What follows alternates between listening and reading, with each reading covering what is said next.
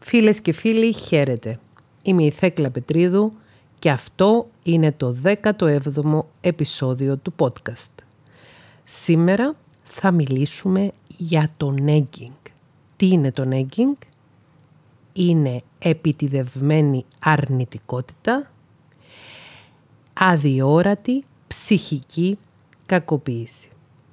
Στο σημερινό επεισόδιο θα εξηγήσουμε την έννοια negging τι σημαίνει, πώς μπορεί να εκδηλωθεί το negging και θα δώσουμε και κάποιες ιδέες για το πώς αντιμετωπίζουμε αυτό το συγκεκριμένο όπλο του ψυχολογικού πολέμου το οποίο δυστυχώς υπάρχει στη φαρέτρα των τοξικών ανθρώπων.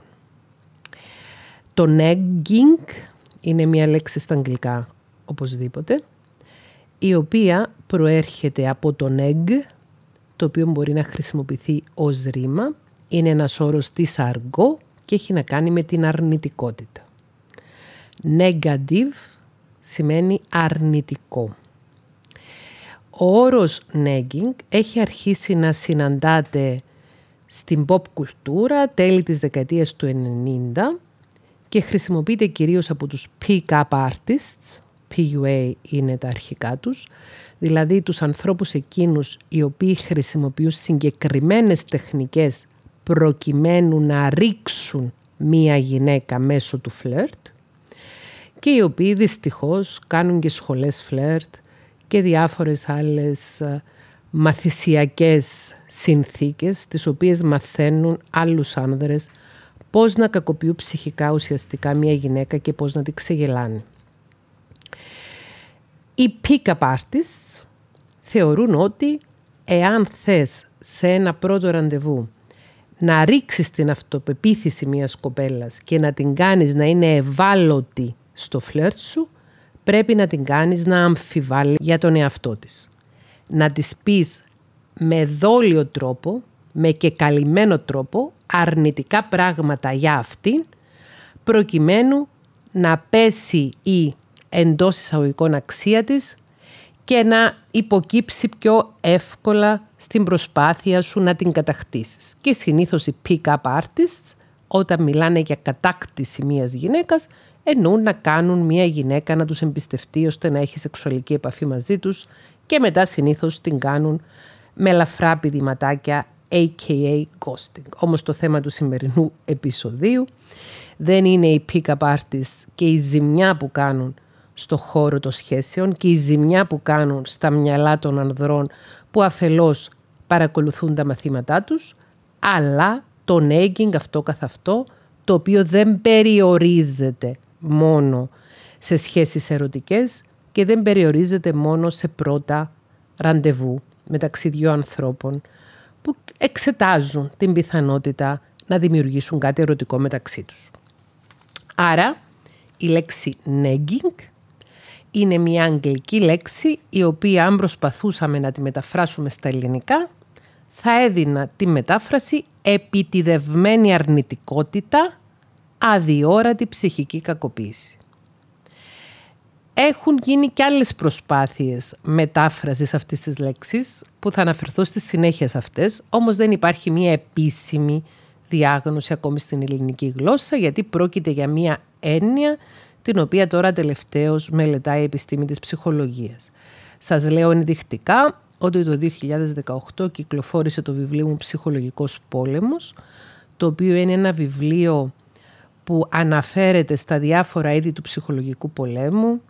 Στο βιβλίο μου αυτό υπάρχει κεφάλαιο για τον gaslighting, για τον ghosting, για το stonewalling, αλλά δεν υπάρχει κεφάλαιο για τον egging όταν στο μέλλον θα ξαναγράψω το βιβλίο αυτό θα προσθέσω οπωσδήποτε και ένα κεφάλαιο για τον egging γιατί θεωρώ ότι είναι εξαιρετικά σημαντικό να γνωρίζουμε τι είναι τον egging, πώς εκδηλώνεται τον egging, πώς μας κάνει να νιώθουμε τον egging, πόση ψυχική ζημιά μας προκαλεί και πώς το αντιμετωπίζουμε και προστατευόμαστε από αυτό. Negging είναι να δίνεις κομπλιμέντα, γνώμες ή συμβουλές που στην πραγματικότητα είναι προσβολές. και όπως είπα και προηγουμένως, επιτιδευμένη αρνητικότητα. Επιτιδευμένη με την έννοια το ότι είναι καλυμμένη. Ότι παρουσιάζεται με ένα άλλο, με μια άλλη εικόνα, ότι κάποιος σου λέει κάτι καλό. Ενώ στην πραγματικότητα σου λέει κάτι κακό και ακόμη χειρότερα σου υποβάλλει κακή ιδέα για το δικό σου εαυτό. Πρόκειται για πολύ επικίνδυνη τακτική. Είναι, αποτελεί και καλυμμένη ψυχολογική κακοποίηση, η οποία μπορεί να προκαλέσει σοβαρά πλήγματα στην αυτοεκτίμηση του θύματος, δηλαδή το αποδέκτη του νέγκινγκ, και ακόμη μέχρι και συναισθηματικές ψυχικές διαταραχές όπως κατάθλιψη ή κάποια μορφή μετατραυματικού στρες. Είναι ψυχική κακοποίηση. Το nagging συνιστά ψυχική ή ψυχολογική κακοποίηση. Το nagging μπορεί να συμβεί στον οποιονδήποτε από τον οποιονδήποτε. Nagging μπορεί να κάνει ένας σύντροφος, ένας γονιός, ένας συνάδελφος ή ακόμη και ένας άγνωστος άνθρωπος που συναντά τυχαία στην πραγματική ζωή ή ακόμη και στο διαδίκτυο. Πολύ νέκινγκ γίνεται και στη σφαίρα του διαδικτύου. Κυρίως σε χώρους όπου γίνονται διαδικτυακές συζητήσεις, φόρα ή στα σχόλια κάτω από βίντεο ή από αναρτήσεις ανθρώπων στα social media. Ας πούμε λοιπόν κάποια παραδείγματα nagging. Το πρώτο παράδειγμα nagging είναι να σου κάνει κάποιος αυτό το οποίο λέγεται στα ελληνικά προσβλημέντο. Τη λέξη προσβλημέντο την έχω διαβάσει σε σχόλια κάτω από βίντεο στο κανάλι μου στο YouTube που έχουν γράψει ακροατές στο βίντεο. Δεν ξέρω από πού την έχουν ακούσει, αλλά μου φαίνεται, ή αν την έχουν σκεφτεί ήδη, αλλά μου φαίνεται μια εξαιρετικά έξυπνη λέξη για να περιγράψει ακριβώς το τι σημαίνει necking. Είναι ένα κομπλιμέντο το οποίο εσωκλεί προσβολή. Κομπλιμέντο και προσβολή, προσβλημέντο. Για παράδειγμα, τι ωραίο μακιγιάς που έχεις φτιάξει. Αν είχες και τα μαλλιά σου χτενισμένα και περιποιημένα, θα φαινόσουν ακόμη πιο όμορφη. Ή, τι ωραίο πρόσωπο είναι αυτό που έχεις. Αν έδιωχνες και καμιά εικοσαριά κιλά, θα ήσουν ακόμη ωραιότερη. Ή, ωραίο αυτό που έχεις φτιάξει, είσαι σίγουρη πως το έφτιαξες μόνης σου και δεν το έχεις αγοράσει και το παρουσιάζεις πως το έφτιαξες εσύ. Ή, ωραία τα ρούχα σου και ωραία η εμφάνισή σου. Αν κούρευες και λίγο τα μαλλιά σου. Ή, ωραίο κούρεμα. Γιατί δεν είπες στον κουρέα να σου πάρει και λίγο το μουσι σου. Όλα αυτά είναι παραδείγματα προσβλημέντων. Δηλαδή ξεκινάει ο άλλος και σου λέει κάτι θετικό, ότι έχεις κάτι ωραίο ή έφτιαξες κάτι ωραίο, βάζει ένα κόμμα, βάζει ένα αλλά και προσθέτει και την προσβολή. Ένας άλλος τρόπος που μπορεί να εκδηλωθεί το nagging είναι με προσβολές οι οποίες παρουσιάζονται ως επικοδομητική και καλά κριτική. Για παράδειγμα, δεν μου πέφτει λόγος, αλλά με καλές προθέσεις το λέω, θα μπορούσες να αλλάξεις αυτό και αυτό στον τρόπο με τον οποίο λειτουργείς. Ή ε, με πολύ αγάπη στο λέω, με καλοσύνη στο λέω, μην γράφεις με αυτόν τον τρόπο γιατί αυτός ο τρόπος είναι λανθασμένος.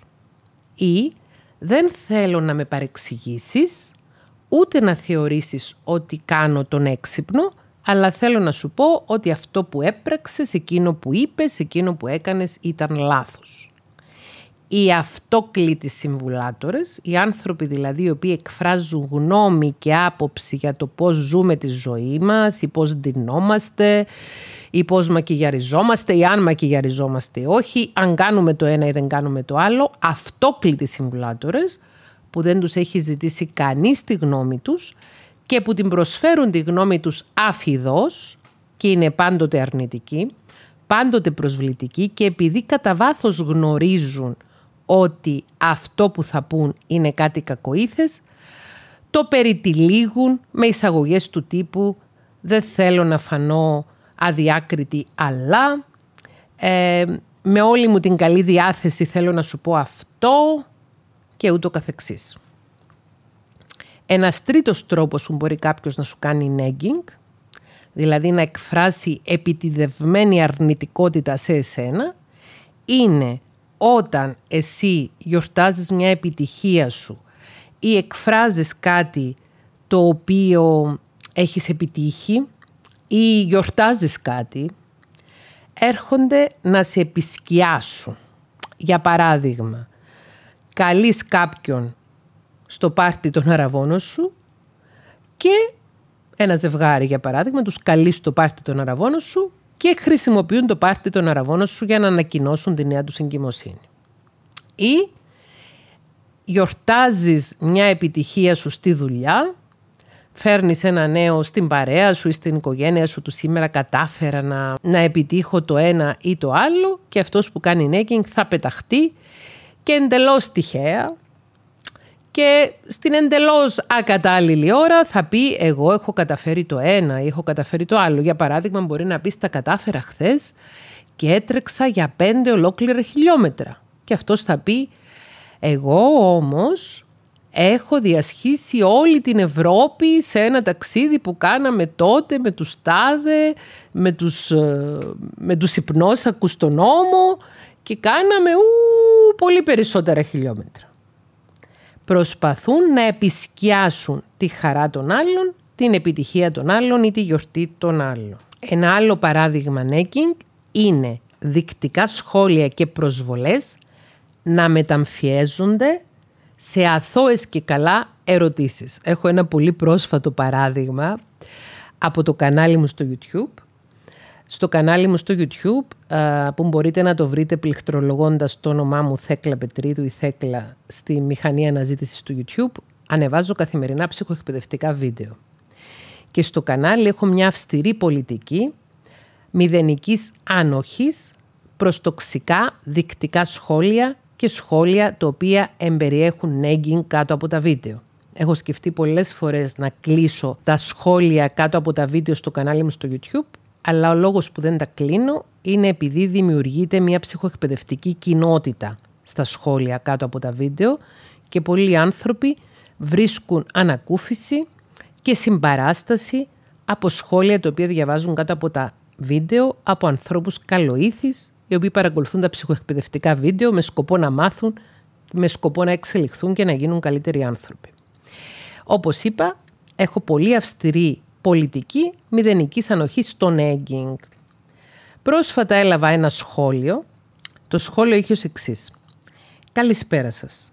Παρακολουθώ τις αναρτήσεις σας τις τελευταίες ημέρες σχετικά με τα σχόλια των θεατών. Όντως στο κανάλι μου στο YouTube έχω αυτή τη συνήθεια όταν κάποια σχόλια συνιστούν egging να βάζω τους χρήστες των σχολείων σε απόκρυψη, να απεικονίζω την οθόνη του κινητού μου που έχει το σχόλιο, να σβήνω τα ονόματα και τα στοιχεία αυτών που έκαναν τα τοξικά δεικτικά σχόλια που συνιστούν νέκινγκ και να αποστάρω στην κοινότητα στο κανάλι και να λέω να ένα παράδειγμα νέκινγκ. Μου γράφει λοιπόν αυτό το πρόσωπο. Παρακολουθώ τις αναρτήσεις σας τις τελευταίες ημέρες σχετικά με τα σχόλια των θεατών. Έχω μια απορία σχετικά. Άρα η κοπέλα εκφράζει μια απορία. Πολλά σχόλια αναφέρονται στην προσωπική σας εμφάνιση ή το περιεχόμενο τους αποτελείται καθαρά από ευχαριστίες προς εσάς. Όπως έχετε τονίσει επανειλημμένα, γραπτά και προφορικά, το κανάλι είναι ψυχοεκπαιδευτικό και ο σχολιασμός πρέπει να αφορά το περιεχόμενο του βίντεο. Όλα αυτά τα σχόλια σε ποια κατηγορία εμπίπτουν; Το ερώτημά μου δεν περιέχει ηρωνία ή οποιοδήποτε μορφή, οποιαδήποτε φαντάζομαι θέλει να γράψει. Σας ευχαριστώ και της απαντάω εγώ. Αυτά τα σχόλια είναι αχρίαστα, αλλά δεν είναι βλαβερά. Δηλαδή, να μου γράψει κάποιος, σε ευχαριστώ πολύ που φτιάχνεις αυτό το ψυχοεκπαιδευτικό βίντεο που με βοηθάει. Είναι αχρίαστο σχόλιο για μένα, αλλά δεν είναι βλαβερό. Θα μπορούσαν να παραληφθούν βεβαίως, όπως επίσης και τα σχόλια είσαι πολύ όμορφη, τι ωραία είναι τα μαλλιά σου κλπ. Και τη γράφω ενημερωτικά, εάν κάποιος έχει ανάγκη να ξεκαθαρίσει πως το ερώτημα του δεν περιέχει ηρωνία ή μορφή, πολύ πιθανόν να κάνει nagging. Και τη βάζω σε απόκρυψη. Και ποστάρω στην κοινότητα στο κανάλι αυτό που σας διάβασα, με σβησμένο το όνομα του χρήστη προφανώς, γιατί σε καμία περίπτωση δεν έχω διάθεση να ντροπιάσω δημοσίως κανέναν, απλώς να χρησιμοποιήσω το υλικό που παρέχεται στο κανάλι μου για ψυχοεκπαιδευτικούς σκοπούς. Λοιπόν, ε, την επομένη η κυρία αυτή μου στέλνει ένα email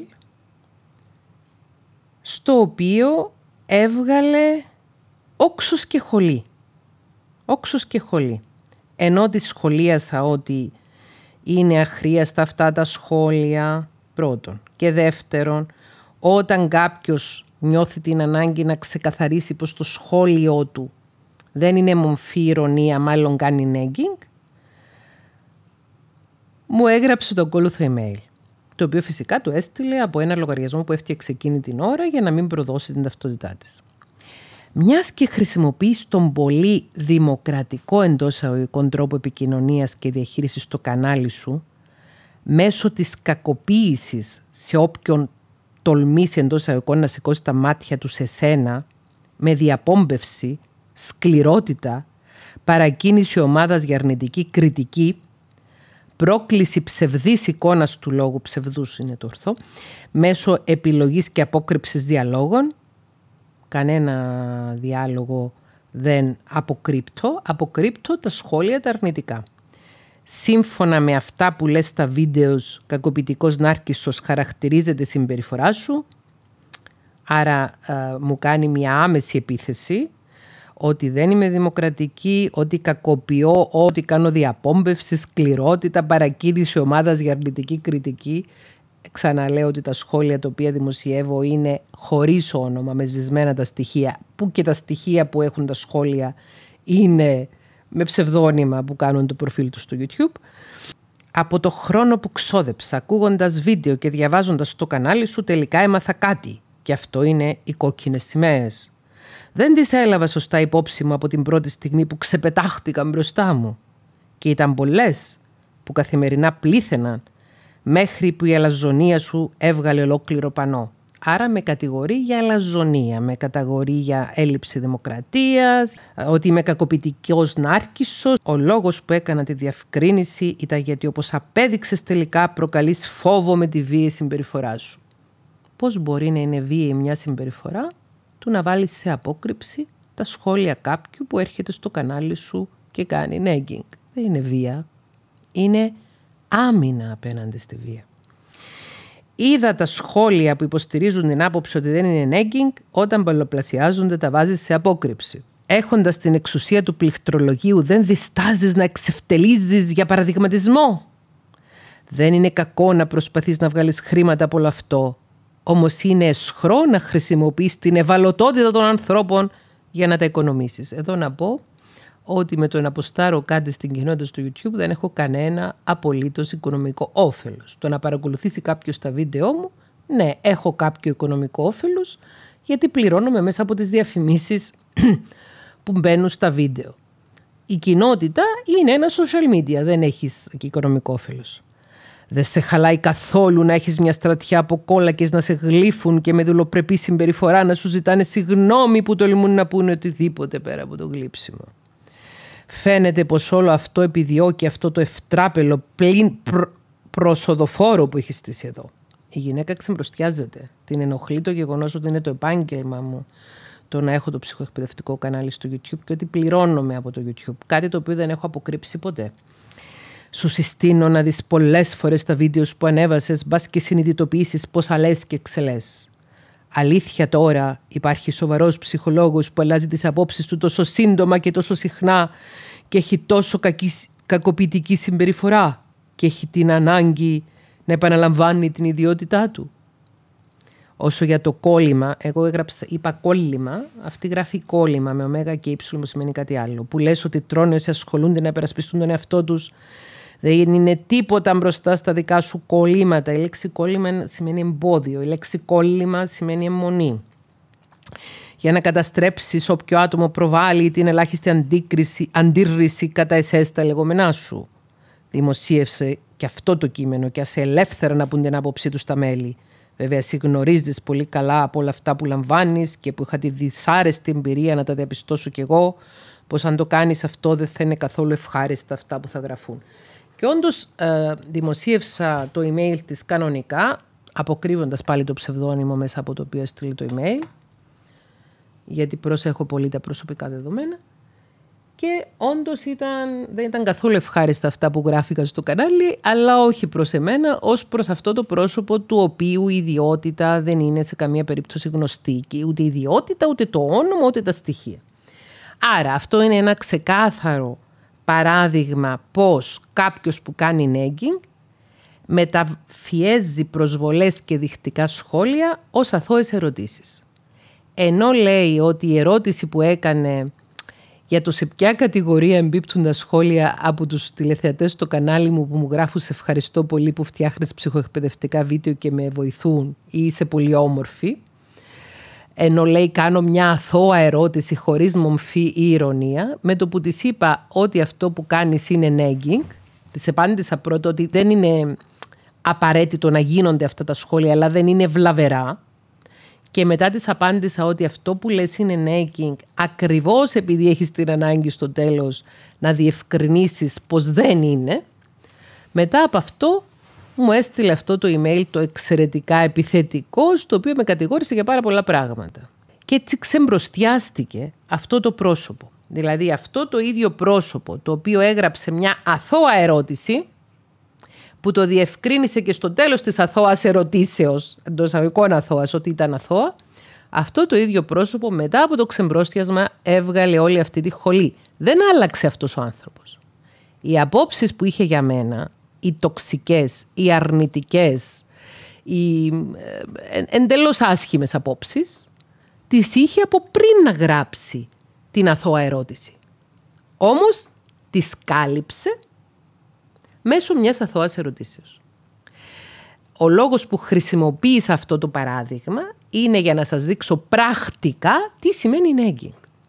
Και τι σημαίνει να μεταμφιέζω τις προσβολές και τα δεικτικά σχόλια σε αθώες ερωτήσεις. Λοιπόν, πάμε στο, στην επόμενη μορφή negging. Είναι το να λες προσβολές και δεικτικά σχόλια υπό τη μορφή αστείου. Και όταν πεις ότι ενοχλείσαι από τα παρατσούκλια που σου βγάζουν ή από την κοροϊδία την μέσω γέλοτος που κάνουν σε σένα, σου λένε ότι απλώς αστειεύονται, ότι εσύ δεν έχεις την αίσθηση του χιούμορ, ότι είσαι υπερευαίσθητος, υπερευαίσθητη και ούτω καθεξής. Πόσες φορές δεν βιώσαμε και δεν βιώνουμε σε οικογενειακά τραπέζια, σε οικογενειακά περιβάλλοντα, σε επαγγελματικά περιβάλλοντα, να μας κοροϊδεύουν, να μας λένε ονόματα, να μας βγάζουν τα λεγόμενα παρατσούκλια και να χαχανίζουν εις βάρος μας και όταν τολμήσουμε να πούμε γιατί με κοροϊδεύετε, πω πω πω δεν έχεις καθόλου χιούμορ, πω πω πω τι μονόχνοτος που είσαι, χαλάς το κέφι της παρέας, ενώ στην ουσία πρόκειται για νέκινγκ το οποίο μεταμφιέζεται σε αστείο. Από τον καιρό του παππού του Φρόιτ γνωρίζουμε ότι τα αστεία μας είναι ένας άλλος τρόπος για να πούμε τις αλήθειες μας. Λοιπόν, οι άνθρωποι οι οποίοι κάνουν negging και εσύ τους ξεσκεπάζεις ή εκφράζεις την ανησυχία σου για το negging που δέχεσαι, την ανησυχία σου για την κακοποιητική συμπεριφορά τους, αυτοί θα αντιδράσουν με τον εξής τρόπο. Είτε θα σε βγάλουν τρελό, δηλαδή θα τα γυρίσουν και θα πούν τι είναι αυτά που λες, εγώ δεν είπα κάτι κακό ή αυτό που σας διάβασα προηγουμένως στο παράδειγμα θα αρχίσουν μια καταμέτωπο επίθεση την οποία θα πούν ότι την κάνουν επειδή εσύ έχεις αντιδράσει και όχι επειδή ήταν αρνητική από την αρχή και δυστυχώς μπορεί να εκφράσουν περισσότερη βία ίσως και πιο φανερή βία, όντως το email που σας διάβασα ήταν γεμάτο φανερή ψυχολογική βία ή ακόμη και σωματική βία.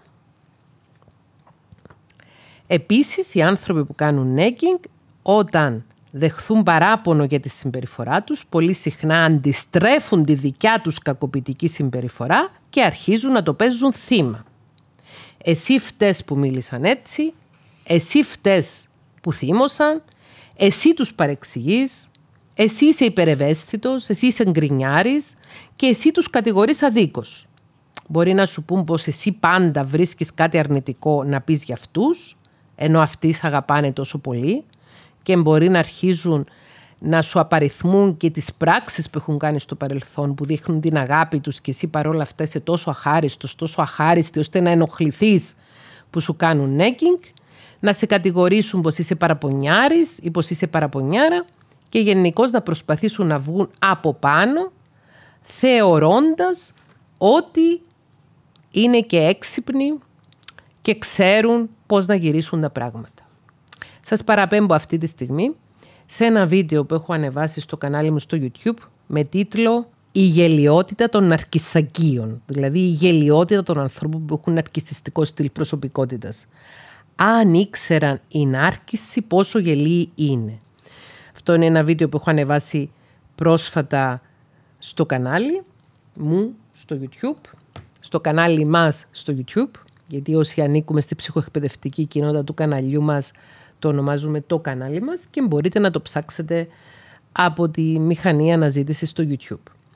Λοιπόν, είναι γελοί οι άνθρωποι οι οποίοι προσπαθούν να βγάλουν τρελούς αυτούς τους ανθρώπους στους οποίους εξασκούν αδιόρατη ψυχολογική βία. Είναι γελία τα επιχειρήματά τους. Προσωπικά θεωρώ το email που σας διάβασα που μου έστειλε η κυρία εκείνη γελίο πολύ χαμηλού νοητικού επίπεδου σκεπτική και συλλογιστική, η οποία όμως είμαι σίγουρη ότι θεωρούσε ότι με έχει κατατροπώσει, ότι μου έχει ρίξει το ηθικό στα πατώματα και ότι μου έκανε και ζημιά. Και ότι μου έδειξε πόσο κακός άνθρωπος είμαι ή ότι δεν είμαι καλή ψυχολόγος ή ότι το ένα ή ότι δεν είμαι δημοκρατική ή το ένα ή το άλλο δεν μου έκανε ζημιά εμένα αυτή η προσπάθεια gaslighting. Gaslighting σημαίνει ψυχολογική χειραγώγηση με σκοπό να κάνεις τον άλλο να πιστέψει ότι είναι τρελός και ταυτόχρονα να το βγάλεις και τρελό. Δεν μου έκανε κακό γιατί είμαι εκπαιδευμένη πάνω στα θέματα της ψυχικής κακοποίησης, της αδιόρατης ψυχικής κακοποίησης και μπορούσα να το διαχειριστώ. Όμως, εάν εκείνο το email το λάμβανε κάποιος άνθρωπος ο οποίος δεν είναι ενημερωμένος σε σχέση με αυτά τα θέματα, δεν έχει τη δική μου εκπαίδευση να αναγνωρίζει την και καλυμμένη τοξικότητα, θα μπορούσε όντως να έχει ε, αρνητικό πρόσημο όλο αυτό στη ψυχική του υγεία και ισορροπία. Να αναστατωθεί, να θυμώσει, να πληγωθεί συναισθηματικά, να πάθει πλήγμα η αυτοεκτίμησή του, να αρχίσει να αμφισβητεί τον εαυτό του, να αρχίσει να νιώθει ενοχές, να πιστέψει ότι είναι ένας κακός άνθρωπος, να αρχίσει να αμφισβητεί τις ίδιες του τις προθέσεις.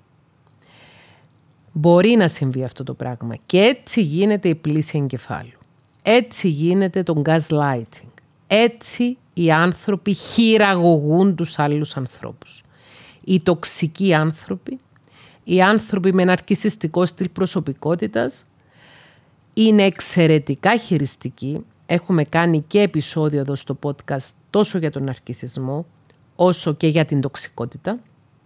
Και η χειριστικότητα τι σημαίνει; Σημαίνει ότι σε χειρίζομαι όπως θέλω για να σε φέρω στο σημείο που θέλω εγώ.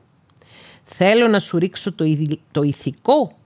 Θέλω να σε κάνω να νιώθεις άσχημα για τον εαυτό σου θέλω να σου στερήσω τη χαρά που βιώνεις και φθονώ επειδή βιώνεις χαρά. Θέλω να σε κάνω τόσο μίζερο όσο είμαι εγώ. Θα σε χειριστώ, θα σε χειραγωγήσω.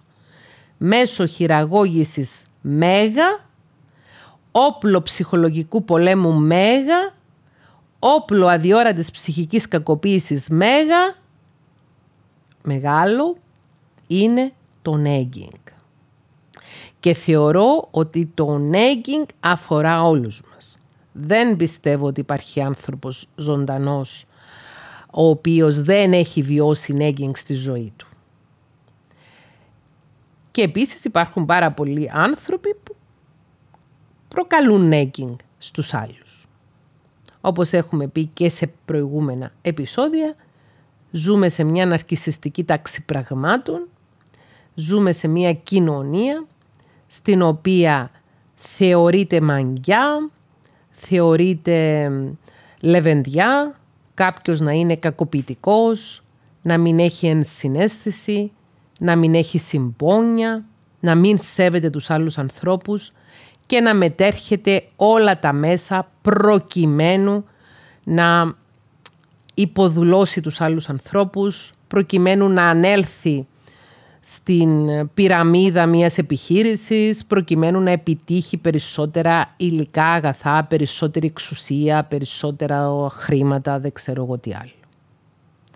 Άμα κοιτάξει κάποιος τα πρότυπα αυτή τη στιγμή στην νεολαία και τα πρότυπα στην pop κουλτούρα, θα δει ότι προβάλλονται άνθρωποι χωρίς πνευματικότητα, χωρίς ανθρωπισμό, χωρίς ανθρωπιστικές αξίες, άνθρωποι οι οποίοι αυτό που έχουν να προβάλλουν είναι ότι κατάφεραν να επικρατήσουν, ότι κατάφεραν να βγάλουν χρήματα, ότι κατάφεραν να αποκτήσουν μια εξωτερική εμφάνιση πιο εντυπωσιακή από τους άλλους και ούτω καθεξής. Το νέκινγκ αφορά όλους μας. Και θέλω να πιστεύω ότι για να βρίσκεσαι αυτή τη στιγμή στο 17ο επεισόδιο του podcast, ότι ήδη είσαι ένας άνθρωπος ο οποίος έχεις διάθεση για ψυχοεκπαίδευση. Έχουμε εξηγήσει στο πρώτο επεισόδιο του podcast τι σημαίνει ψυχοεκπαίδευση. Είσαι ένας άνθρωπος που ήδη ψυχοθεραπεύεσαι ή το σκέφτεται σε σοβαρά να αρχίσεις ψυχοθεραπεία και είσαι ένας άνθρωπος με καλές προθέσεις. Θεωρώ ότι ένας άνθρωπος ο οποίος είναι τοξικός ή έχει ναρκισιστικό στυλ προσωπικότητας δεν θα αντέξει να ακούσει τα επεισόδια αυτού του podcast, θα ενοχληθεί, θα σταματήσει και θα τα αφήσει. Μάλιστα. Πώς αντιλαμβανόμαστε ότι αυτό που δεχόμαστε είναι nagging. Χρειάζεται να έχουμε υπόψη μας όλα αυτά τα χαρακτηριστικά του nagging και τα παραδείγματα nagging που έχω αναφέρει προηγουμένως; Και να παρατηρούμε τις εσωτερικές μας αντιδράσεις. Εάν κάποιος άνθρωπος με τον τρόπο που μας κοιτάει, με τον τρόπο που μας μιλάει, με αυτά που μας λέει, μας προκαλεί εσωτερική ενόχληση, αν μας αναστατώνει, εάν η διέστησή μας αρχίζει να χτυπάει καμπανάκια, το gut instinct μας το λεγόμενο, αν το νιώθουμε μέσα μας ότι κάτι πάει χ, δίνουμε προσοχή. Δεν το αγνοούμε. Δίνουμε προσοχή στο τι νιώθουμε με το που μας λέγεται κάτι από έναν άνθρωπο, το οποίο είναι αμφίβολο. Εάν κάτι μας ενοχλεί εσωτερικά, εάν κάτι μας αναστατώσει, δίνουμε βάση για να εξετάσουμε γιατί μας αναστάτωσε. Αυτό έχει να κάνει με την αυτεπίγνωση.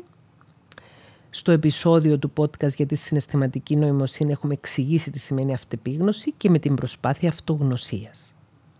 Ένας άνθρωπος ο οποίος προσπαθεί να γίνεται όλο και καλύτερος άνθρωπος και εξασκεί την πνευματικότητα, πολύ συχνά θέτει ερωτήματα στον εαυτό του του τύπου τι συνέβη και τώρα, γιατί ένιωσα άσχημα, τι μπορεί να με ενόχλησε, είναι κάτι το οποίο έρχεται απ' έξω ή κάτι το οποίο έρχεται από μέσα.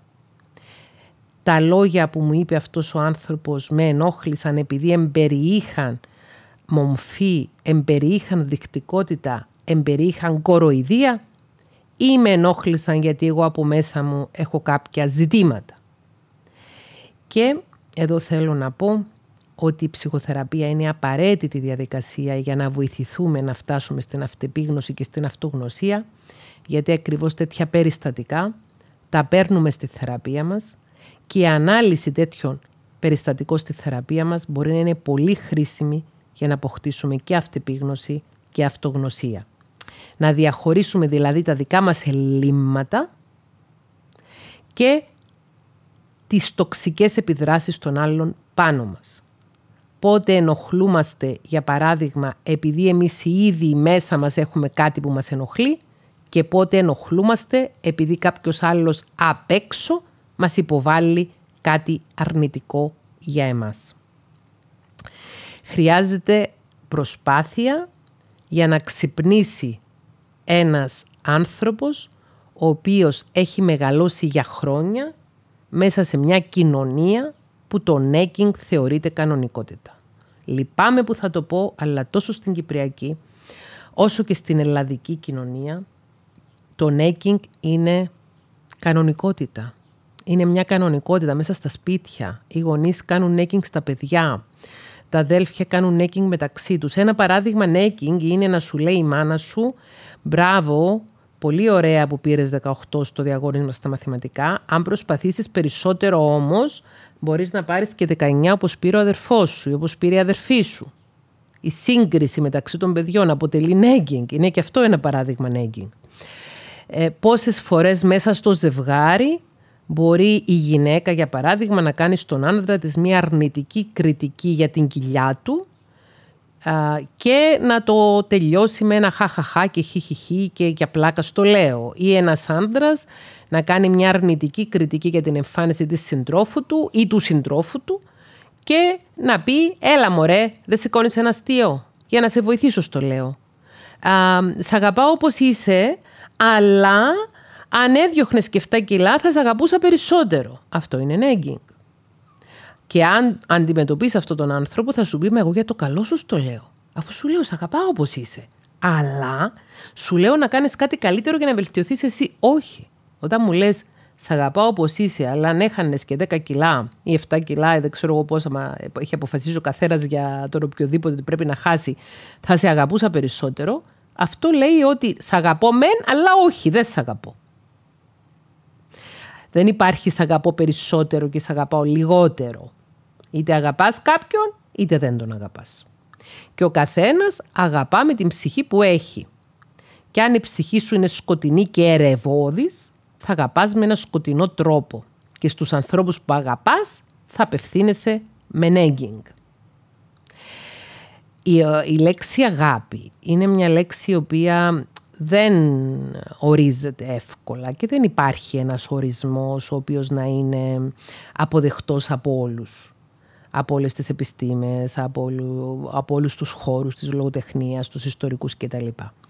Η άποψή μου για το είναι αγάπη και το τι είναι αγάπη είναι η εξής ότι ο καθένας αγαπάει με τον εαυτό που έχει.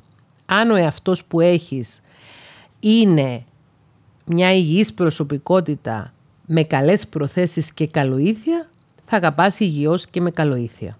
Αν ο εαυτός που έχεις είναι μια προβληματική προσωπικότητα με κακοήθεια, θα αγαπάς με προβληματικό τρόπο και με κακοήθεια. Κλείνοντας την παρέθεση. Λοιπόν, όταν αντιληφθείς ότι διέχεσαι nagging, πώς αντιδράς στο nagging; Πρώτα απ' όλα δεν πέφτεις στο επίπεδο τους να τους προσβάλλεις πίσω. Τους απαντάς, τους οριοθετείς, αλλά χωρίς να πέφτεις στο επίπεδο τους. Δεν απαντάς, για παράδειγμα, στην τύπησα εκείνη ένα email στο οποίο να λες αντίστοιχες αστήριχτες κατηγορίες και προσβολές και προβολές και ούτω καθεξής. Επίσης δεν μπαίνεις σε διέξοδες συζητήσεις. Από τη στιγμή που ο άλλος έχει αποδείξει ότι είναι κακοήθης και ότι δεν είναι καλές οι προθέσεις του και ότι ενώ λέει με καλή πρόθεση στο λέω και με επικοδομητική κριτική κάνω, αλλά στην ουσία ούτε καλή πρόθεση έχει, ούτε επικοδομητική κριτική θέλει να κάνει, μη δεν μπαίνει σε μια διέξοδη συζήτηση μαζί του όπου να του δώσεις χώρο να εκφράσει και να ξαναεκφράσει και να ξαναεκφράσει την τοξικότητά του και εσύ να τη βιώσεις ακόμη περισσότερο. Προστατεύουμε τον εαυτό μας. Εκφράζουμε όμως τα συναισθήματά μας εκφράζουμε την απέχθειά μας στην πράξη, όχι στο πρόσωπο, στην πράξη. Δηλαδή ξεμπροστιάζουμε αυτό που συμβαίνει. Λέμε αυτό που μου λες τώρα συνιστά nagging. Αυτό το οποίο εσύ μου λες ως μια καλόπιστη παρατήρηση αποτελεί μια κακόπιστη υποτίμηση. Αποτελεί μια παρατήρηση την οποία μου την κάνεις για να προβάλλεις τα δικά σου αποθυμένα επάνω μου ή αποτελεί κάτι τοξικό το οποίο εσύ μου το δίνεις και μου το παρουσιάζεις ως κάτι θετικό. Εκφράζεις τα συναισθήματά σου, το γεγονός δηλαδή ότι στενοχωριέσαι για αυτή τη συμπεριφορά, εκφράζεις ότι έχεις καταλάβει τι κρύβεται πίσω από το ευγενικό ή αστείο περιτύλιγμα και όταν το κάνεις αυτό, η απόκριση στα συναισθήματά σου που θα έχεις από τους ανθρώπους, η αντίδραση στον ξεμπρόστιασμα που τους κάνεις, θα δείξει το ποιόν τους. Θα δείξει την καλοήθεια ή την κακοήθεια τους. Έχω κάνει πρόσφατα ένα άλλο βίντεο στο κανάλι μου στο YouTube, το οποίο έχει τίτλο «Πώς βάζοντας όρια μπορούμε να αναγνωρίσουμε έναν καλοήθη ή κακοήθη άνθρωπο. Απόκριση versus αντίδραση». Στην περιγραφή του podcast θα βάλω το link και από αυτό το βίντεο και από το βίντεο που σας α, ανέφερα προηγουμένως, ούτως ώστε αν κάποιος από τους ακροατές αυτού του podcast θέλει να βρει άμεσα αυτά τα βίντεο στο κανάλι μου στο YouTube να μπορεί να τα βρει. Σε αυτό το βίντεο εξήγησα ότι αν ένας καλοήθης άνθρωπος, δηλαδή ένας άνθρωπος που έχει καλές προθέσεις, ένας άνθρωπος ο οποίος δεν κάνει επίτηδες nagging, ο οποίος δεν είναι τοξικός, μας πει κάτι ή μας κάνει κάτι το οποίο μας ενοχλήσει, και εμείς του βάλουμε όρια, του εξηγήσουμε ότι μας έχει ενοχλήσει, τότε αν είναι καλοήθης άνθρωπος, αυτός ο άνθρωπος θα νιώσει στενοχώρια και πόνο επειδή μας προκάλεσε πόνο, θα νιώσει ενσυναίσθηση δηλαδή, θα λειτουργήσει το φιλότιμό του, θα μας απαντήσει ότι λυπάται που μας έχει στενοχωρήσει και θα προσπαθήσει άμεσα και δραστικά να τροποποιήσει τη συμπεριφορά του ή να αναστρέψει τις αρνητικές συνέπειες που είχε για μας η συμπεριφορά του η οποία ήταν αρνητική αλλά δεν το έκανε επίτηδες. Θα έχει αυτή την απόκριση ένας καλοήθης άνθρωπος. Ένας κακοήθης άνθρωπος όμως, τον οποίο βάζουμε όρια και του λέμε στα ίσια δεν μου άρεσε αυτό που μου είπες. Αυτό που μου είπες με έκανε να νιώσω άσχημα. Με προσέβαλες με αυτή την ερώτηση. Με προσέβαλες με αυτή την παρατήρηση. Ένας άνθρωπος που είναι κακοήθης θα υψώσει τους τόνους, θα το γυρίσει πάνω μας, αυτό που λέγαμε προηγουμένως, θα το αντιστρέψει, θα το παίξει θύμα, θα σου πει ότι εσύ φταίς που μίλησε έτσι, εσύ φταίς που θύμωσε αυτός, εσύ είσαι που τους παρεξηγείς ενώ αυτοί είναι τέλειοι. Εσύ είσαι υπερευαίσθητος, εσύ είσαι γκρινιάρης, εσύ είσαι παραπονιάρης και ακόμη και αν ζητήσει συγγνώμη θα πει ζητώ συγγνώμη αν του λες ξεκάθαρα με έχεις στενοχωρήσει και σου απαντάει ζητώ συγγνώμη αν σε έχω στενοχωρήσει ή ζητώ συγγνώμη που εσύ με παρεξήγησες και θεώρησες ότι είπα κάτι επίτηδες. Εγώ δεν το είπα επίτηδες. Άρα Ακόμη και αν ζητήσει συγγνώμη κάποιος, το αποδεχόμαστε αλλά με επιφύλαξη και δεν τον αφήνουμε τόσο εύκολα να ξεγλιστρήσει σε μια λεχτική συγγνώμη χωρίς ουσιαστική συναισθηματική αντίδραση που να δείχνει ότι όντως έχει νιώσει άσχημα που μας στενοχώρησε, ότι όντως λυπήθηκε που μας λύπησε, ότι όντως συμμερίζεται τη θλίψη που μας προκάλεσε και ότι όντως θέλει ουσιαστικά να αλλάξει. Πολλές φορές κάποιος λέει μια συγνώμη χωρίς να την εννοεί, λένε τα χείλη του τη λέξη συγνώμη, το βλέμμα του όμως λέει πολύ διαφορετικά άλλα πράγματα, όπως επίσης και η συμπεριφορά του συμπεριφορά της στη συνέχεια. Οπότε ακόμη και αν ζητήσει συγγνώμη ο άλλος, το αποδεχόμαστε, αλλά δεν του δίνουμε την πράσινη κάρτα. Περιμένουμε να δούμε αν όντως εννοούσε τη συγγνώμη, αν όντως συνειδητοποίησε με ποιο τρόπο δρά τοξικά και αν όντως θέλει και επιθυμεί και θα προσπαθήσει να αλλάξει τη συμπεριφορά του ή τη συμπεριφορά της. Πρέπει να βάζουμε όρια στους ανθρώπους που μας κάνουν nagging και να το κάνουμε ξεκάθαρο πως δεν ανεχόμαστε τέτοια συμπεριφορά. Για παράδειγμα, το να βάζω ως YouTuber σε απόκρυψη τα προφίλ που κάνουν τοξικά και δεικτικά σχόλια στο κανάλι μου στο YouTube, αυτό είναι μια ξεκάθαρη στάση που δείχνει ότι δεν ανέχομαι τέτοια συμπεριφορά. Και το να βάζω ξανά σε απόκρυψη τα νέα προφίλ που ίσως κάποιος δημιουργήσει για να έρθει να ρίξει κι άλλη χολή, αυτό δείχνει μια σταθερότητα στην απόφασή μου ότι δεν ανέχομαι κακοποιητική συμπεριφορά. Με τον ίδιο τρόπο κάποιος βάζει όρια και το κάνει ξεκάθαρο ότι δεν ανέχεται τέτοια αρνητική συμπεριφορά, τέτοια και καλυμμένη τοξικότητα, τέτοια επιτιδευμένη αρνητικότητα μέσα στη σχέση του, μέσα στο χώρο της εργασίας του, μέσα στην οικογένεια του, μέσα στην παρέα του και ούτω καθεξής. Και αν βάζοντας τα όρια βλέπουμε ότι οι άνθρωποι τους οποίους οριοθετούμε λόγω του νέγκινγκ που μας κάνουν εξακολουθούν να βρίσκουν και άλλους τρόπους πιο ύπουλους και πιο δόλιους και πιο επιτιδευμένους στη συνέχεια για να μας προκαλούν τοξικότητα, χρειάζεται να καθίσουμε και να αποφασίσουμε, να σκεφτούμε πολύ σοβαρά αν αυτή η σχέση μας κάνει καλό και έχει νόημα να συνεχιστεί.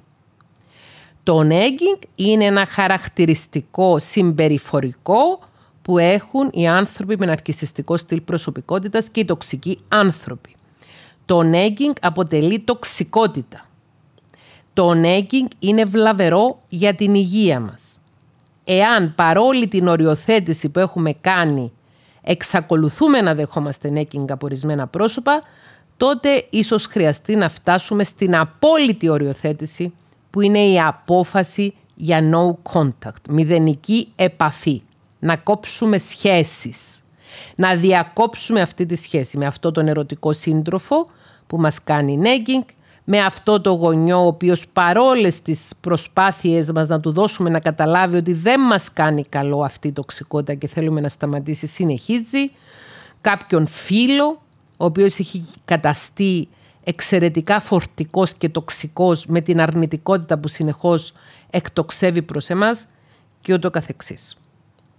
Πρέπει να συνειδητοποιήσουμε πως μια σχέση με έναν άνθρωπο που μας κάνει nagging είναι τοξική σχέση, δηλητηριώδης δηλαδή. Και η τοξικότητα βλάπτει σοβαρά τη ψυχική και τη σωματική μας υγεία. Θέλω να τονίσω ότι αν ένας άνθρωπος είναι αποδέκτης nagging, αυτό δεν σημαίνει ότι φταίει ο ίδιος για το νέκινγκ που δέχεται από άλλους ανθρώπους. Αν είσαι αποδέχτης νέκινγκ, δεν φταίς εσύ. Δεν είναι και δική σου δουλειά να φτιάξεις κάποιον που σου κάνει νέκινγκ. Ο κάθε άνθρωπος είναι υπεύθυνος μόνο για τη δική του και μόνο δική του συμπεριφορά. Είμαστε υπεύθυνοι για τη διατήρηση της δικής μας συναισθηματικής και ψυχικής ασφάλειας προτείνω να έχουμε μηδενική ανοχή στο νέκινγκ. Καμία ανοχή στο νέκινγκ. Κατά τη γνώμη μου είναι ένα βασικό ανθρώπινο δικαίωμα που έχουμε να ζούμε σε ένα περιβάλλον χωρίς υποκρισία, επίκριση, διπροσωπία και τοξικότητα. Παρόλο που είναι κανονικοποιημένα στις μέρες μας όλα αυτά και η υποκρισία είναι κανονικοποιημένη στις μέρες μας, την αποδέχεται δηλαδή η κοινωνία και θαυμάζει ίσως κάποιους ανθρώπους που είναι υποκριτές. Και η επίκριση είναι κανονικοποιημένη στις μέρες μας. Οι άνθρωποι κυκλοφορούν επικρίνοντας ο ένας τον άλλον χωρίς αυτό να έχει καμία κοινωνική συνέπεια. Και η διπροσωπεία είναι κανονικοποιημένη στις μέρες μας και πολλές φορές βαφτίζεται και ως διπλωματία και ως ένα προσόν που έχει ένας άνθρωπος να είναι διπρόσωπος και η τοξικότητα περνά απαρατήρητη και οι άνθρωποι την ανέχονται και πολλοί άνθρωποι την ανεχόμαστε.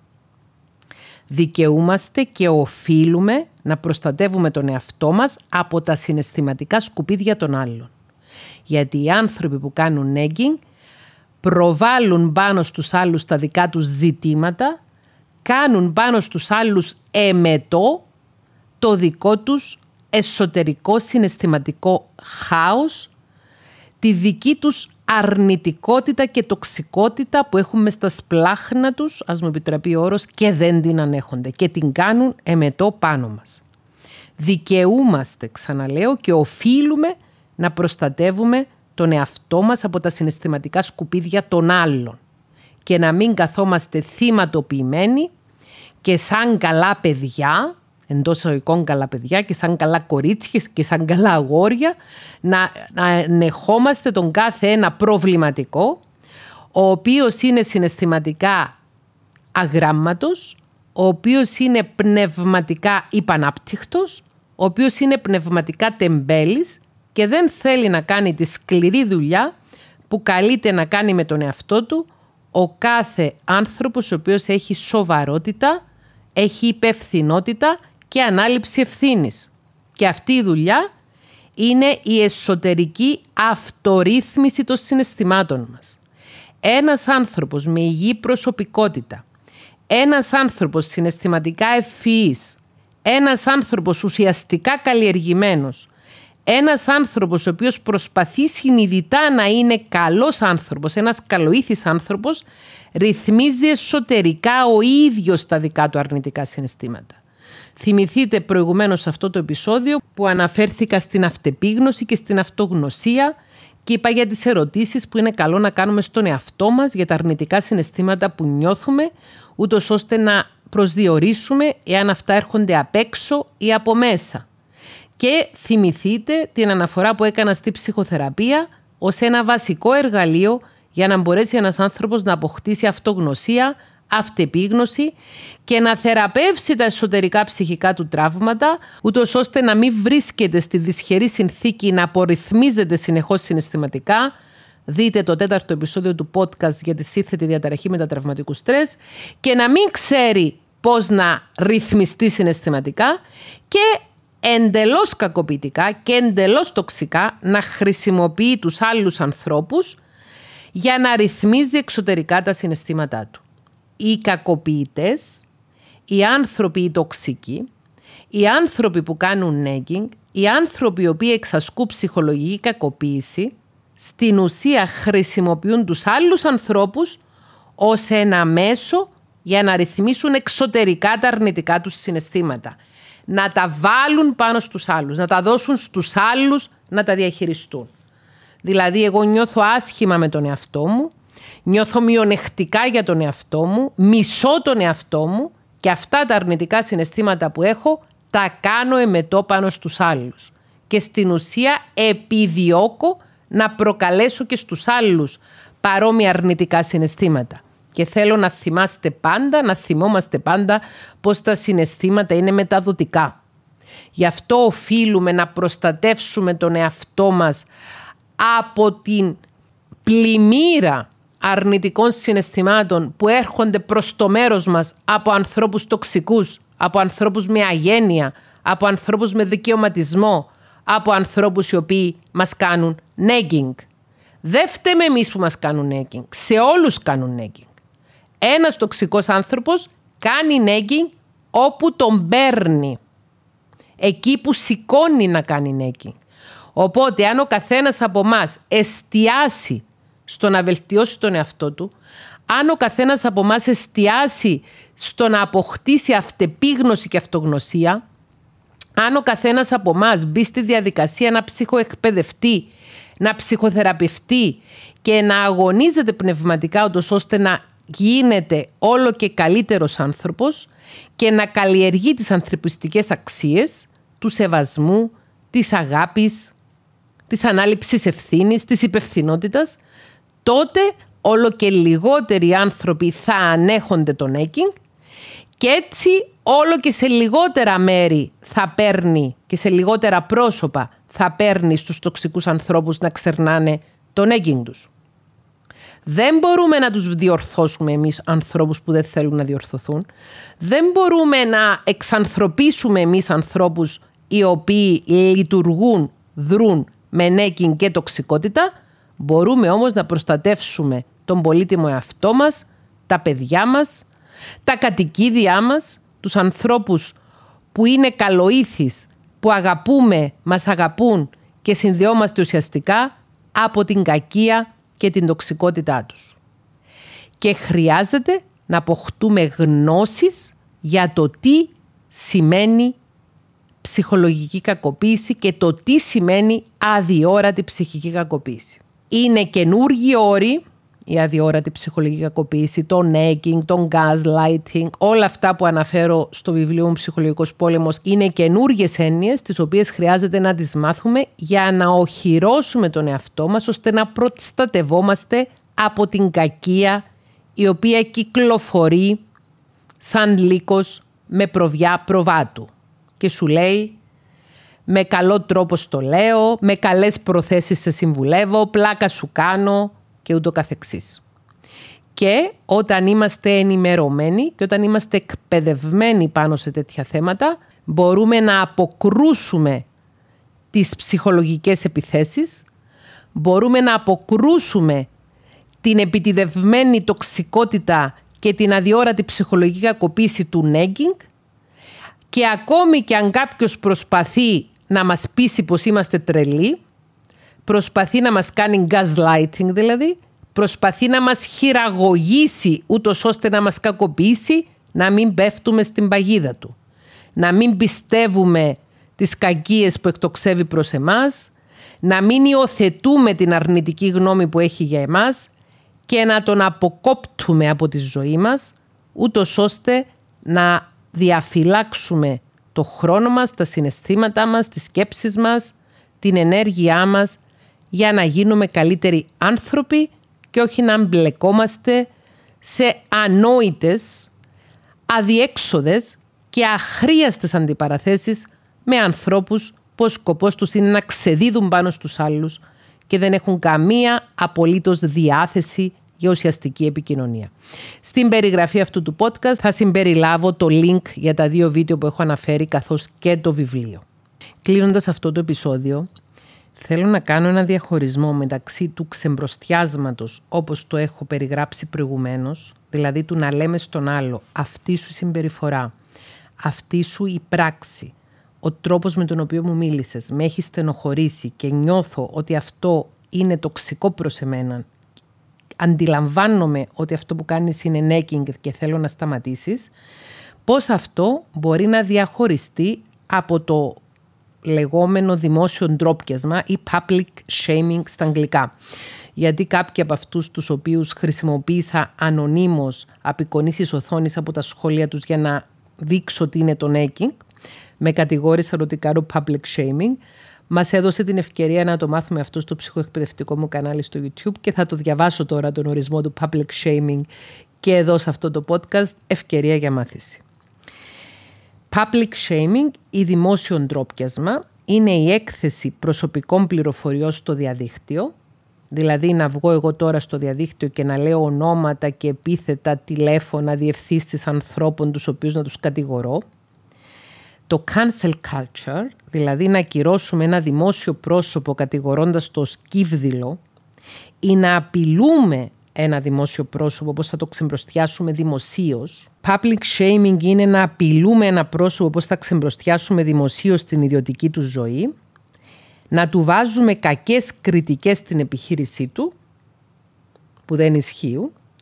Και να ανεβάζουμε εκδικητικό πορνό. Αυτό είναι public shaming, δημόσιο ντρόπιασμα.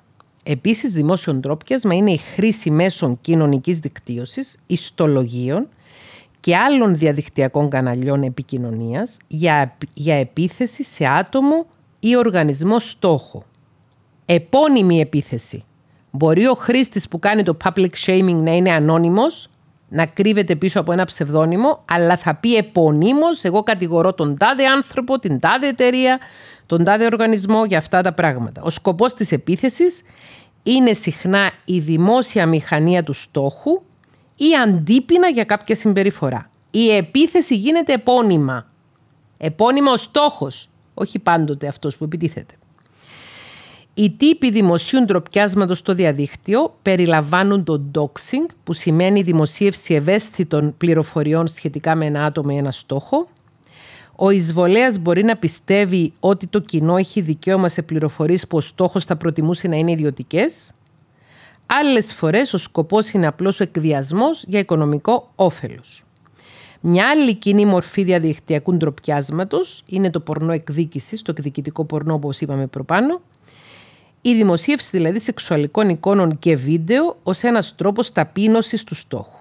Ένα τέτοιο περιεχόμενο δημοσιεύεται συχνά από έναν πρώην ρομαντικό σύντροφο. Άρα, το public shaming, το δημόσιο ντρόπιασμα, γίνεται συνήθως από ανώνυμους α, πομπούς προς επώνυμους δέκτες. Άρα, το να χρησιμοποιώ ως ψυχολόγος επωνύμως, με το δικό μου όνομα, λέγοντας ότι είμαι η Θέκλα Πετρίδου, είμαι ψυχολόγος και στα πλαίσια της ψυχοεκπαίδευσης σε αυτό το podcast ή στο κανάλι μου στο YouTube αναφέρω ανωνύμως παραδείγματα σχολείων, αναφέρω ανωνύμως email που έλαβα εκδικητικά και υβριστικά, αυτό δεν αποτελεί σε καμία περίπτωση public shaming. Ίσα ίσα που οι άνθρωποι που μπαίνουν και γράφουν αυτά τα τοξικά σχόλια στο κανάλι μου επιχειρούν να ντροπιάσουν δημοσίως εμένα ή να με ξεμπροστιάσουν ότι είμαι ένας κακός άνθρωπος και ότι αυτά που διδάσκω δεν τα κάνω και ούτω καθεξής. Η αναφορά στο σημερινό επεισόδιο για εκείνο το περιστατικό negging που δέχθηκα στο κανάλι έγινε αυστηρά και μόνο για να έχουμε ένα έμπραχτο παράδειγμα πως ένα ερώτημα το οποίο παρουσιάζεται ως αθώο ερώτημα μπορεί στην ουσία να κρύβει από κάτω τεράστια τοξικότητα. Και ανακεφαλαιώνοντας, όταν βάζουμε όρια σε έναν άνθρωπο ο οποίος μας φέρεται με έναν τρόπο που εμείς κρίνουμε ως κακοποιητικό ή τοξικό, όταν βάζουμε όρια, η αντίδραση τους στα όρια, η απόκριση τους στα όρια θα δείξει και το ποιόν του ανθρώπου αυτού. Αν είναι ένας καλοήθης άνθρωπος, ένας άνθρωπος με καλές προθέσεις, ο οποίος υπέπεσε σε ένα λεκτικό λάθος ίσως, θα νιώσει συντριβή επειδή μας έχει στενοχωρήσει, θα ζητήσει ειλικρινά συγγνώμη χωρίς αν, χωρίς αλλά και θα κάνει έμπραχτα προσπάθειες βελτίωσης του εαυτού του αναλαμβάνοντας την ευθύνη του. Ένας άνθρωπος ο οποίος είναι όντως τοξικός και καλά τον καταλάβαμε ότι έχει ρίξει τα τοξικά του βέλη εναντίον μας, θα αντιδράσει με ακόμη πιο ξεκάθαρη τοξικότητα, με καταμέτωπον λεκτική επίθεση και θα ξεμπροστιαστεί. Ο λύκος δηλαδή θα αποτινάξει από πάνω του την προβιά του προβάτου. Αυτό που μας ενδιαφέρει περισσότερα από όλα όταν ψυχοεκπαιδευόμαστε και ψυχοθεραπευόμαστε και αγωνιζόμαστε πνευματικά είναι να καλυτερεύσουμε τον εαυτό μας και να αναλάβουμε την προσωπική μας ευθύνη. Και για να μπορέσουμε να εστιάσουμε σε αυτά πρέπει οπωσδήποτε να καθαρίσουμε χρησιμοποιώ μια παράφραση εδώ πέρα, τον κήπο της ψυχής μας από τα όποια τοξικά ζυζάνια. Μας το εύχομαι. Φιλιά.